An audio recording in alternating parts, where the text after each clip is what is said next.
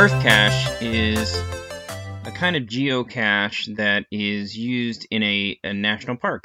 So it's illegal, um, obviously, to leave anything in a national park, and it's against sort of the geocaching code of ethics to do that. So they have what they call an Earth cache, which means you can prove that you've been to a place by saying that you saw a certain thing. So somebody will say, I, I saw a mark on a tree and if you've been there, what's the mark on the tree? And only the people who've been there can answer the question. Then you take a picture that you've been there and you and you log that, etc.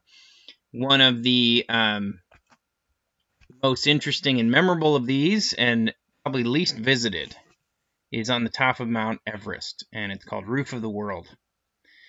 And then the Roof of the World um, geocache, you get up there and you answer three questions. On the peak, you see something different. What?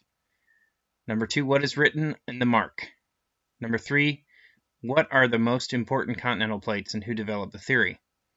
So, there, I suppose there's a plaque or something that you can get to and read that. I think that's kind of cool. Um, uh, all I've seen is a, a, Pinterest picture of a guy who got up there. Looks very tired and I think quite wealthy. Um, if you happen to jump up there, uh, do send us some kind of proof that you've been there um, and the weird things that you see on the peak or whatever it might be.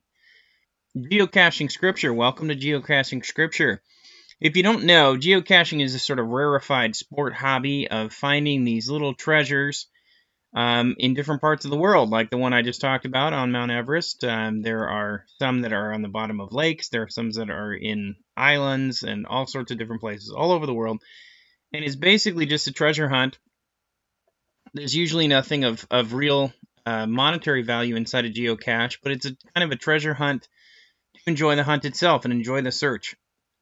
And take the old world and make it into something new, into some sort of discovery. And to me, this comes across as this great metaphor for what's happened with my relationship with the Bible as I've gotten older growing up in the church, um, I was evangelistic as they come. I think my earliest memories are in flannel graph. Um, you know, I remember, I mean, this time of year, memories of those harvest parties when we'd have a spooky anti Halloween harvest party and turn on the candles and read some Frank Peretti novels. And um, anyway, yes, as evangelistic as they come.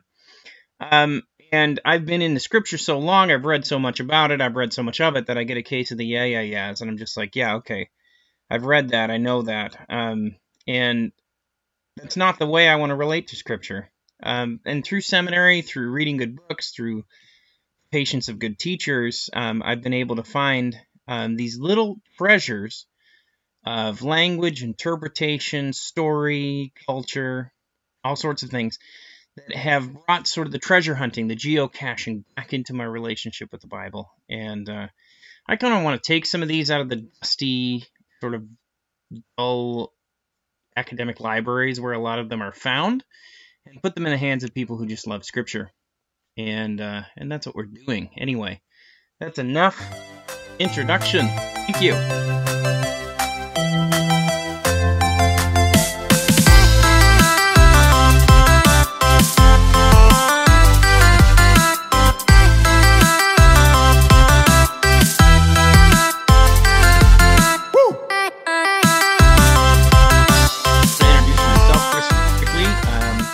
Is Josh McDonald, um, and I am broadcasting to you from a blanket fort.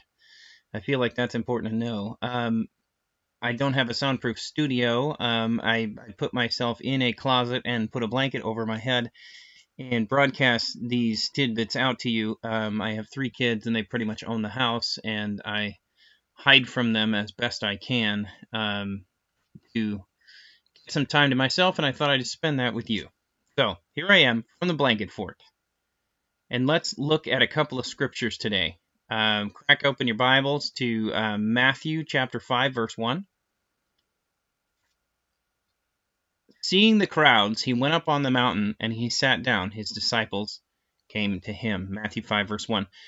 Now, recognizing, of course, that framing, that is the Sermon on the Mount. Jesus goes into his most famous sermon including the Beatitudes, including all sorts of sayings that that a lot of us know by heart. A lot of us are so embedded in our culture that we don't even know where they came from.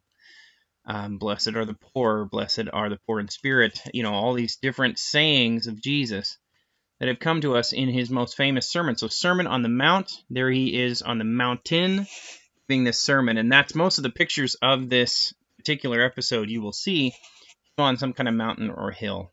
Um, that, of course, has to do with the thematic framing of Matthew. Uh, Matthew was trying to cast Jesus as new Moses. So Jesus coming to them and continuing that story of uh, Jewish history, of Hebrew history, and being the long awaited Messiah. Matthew spends a lot of his time and energy talking about Jesus in this way and casting Jesus in this particular frame. So putting him on a mountain is is no big surprise because what did Moses receive on the mountain? Of course, Mount he received the 10 commandments. Jesus is is offering further commentary on um, what it means to be the people of God. It's no surprise at all that uh, Matthew would send him up on a mountain to do so. And let me look at another scripture quickly. Luke 6, verse 17. And he came down with them and stood on a level place with a great crowd of his disciples and a great multitude of people. Luke 6, 17. He came down with them on a level place. This is what's called the Sermon on the Plain. Jesus goes into very much the same sermon. The wording is slightly different, and that's another story altogether. Um, there are libraries of books written on that.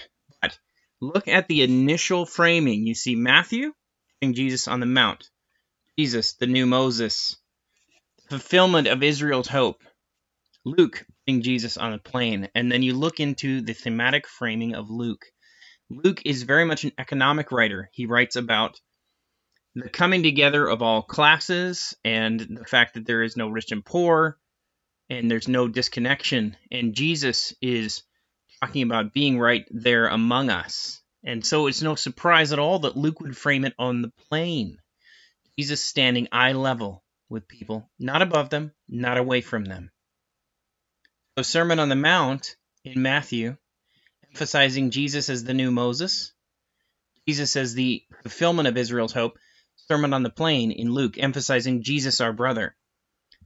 Jesus, who is among us. Emmanuel, God with us, down on the same plane with us. And that's that's kind of our geocache for today. There is a, a small sidebar on this. Um, if you grew up in a tradition like I did that puts a very, very strong emphasis on inerrancy, can become an issue for you. Um, inerrancy meaning that the Bible is without error, um, as an inerrant. Um, and so you say, okay, well, what happened here then is is which one happened? Which one happened? Because it's always looking back to, okay, what's the actual story behind it? Um, and if one of them is messing around with the atmosphere of the story, isn't that kind of a problem for inerrancy or a problem for accuracy? Um, and you have to look at that. I think you have to revisit your doctrine of inerrancy a little bit. Um, make sure your doctrine of inerrancy is robust enough to deal with issues like this. So you're going to see them all around uh, the Gospels, especially the Gospels um, place things in different order according to thematic elements. John uses light and dark in different places according to thematic elements.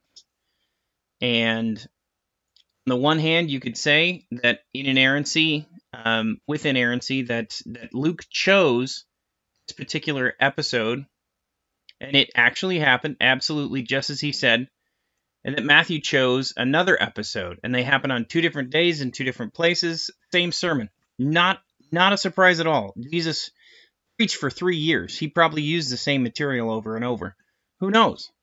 Um, you could also take it a step to genre informed inerrancy and say that the gospel writers could work within these atmospheric details, in chronological details, and move them around according to theme. So it's not really that uh, this is n- an error, but that it is moved around according to theme within the genre, within something that the genre lets you do. And there's a whole spectrum here, absolutely. You have those Christians who who would say that um, inerrancy should not be foregrounded. Infallibility should be foregrounded. God's authority in Scripture should be foregrounded, rather than looking around and trying to iron out all these little wrinkles that sometimes appear. So on that side, you you might emphasize authority over inerrancy. You, you people like C.S. Lewis and Peter Enns, uh, institutions like Fuller. Um, and then on the other side, where you have inerrancy and this has got to be ironed out, there's a way to iron it out. Um, you have other theologians, strong traditions like Francis Schaeffer, Norman Geisler, those kind of things. And you're going to have a conversation in the midst of these people. There's a spectrum here. And none of them mean a particular disrespect or undermining of the power of God's scripture at all. They're just trying to work with what's there and come to the right conclusions.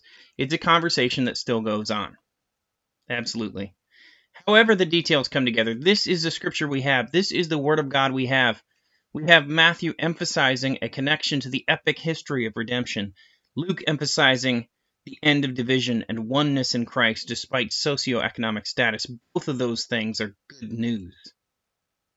The Sermon on the Mount, the Sermon on the Plain. Listen to the sermon itself and see how God will be hiding geocaches in your life today, how God will be hiding geocaches in His will for you today and let Scripture have its own dimension because it's there. Okay, enough preaching. We are geocaching. If you happen to go up the mountain and find a geocache there, please send me a picture. Other than that, have a great week. Achumana. Cheers.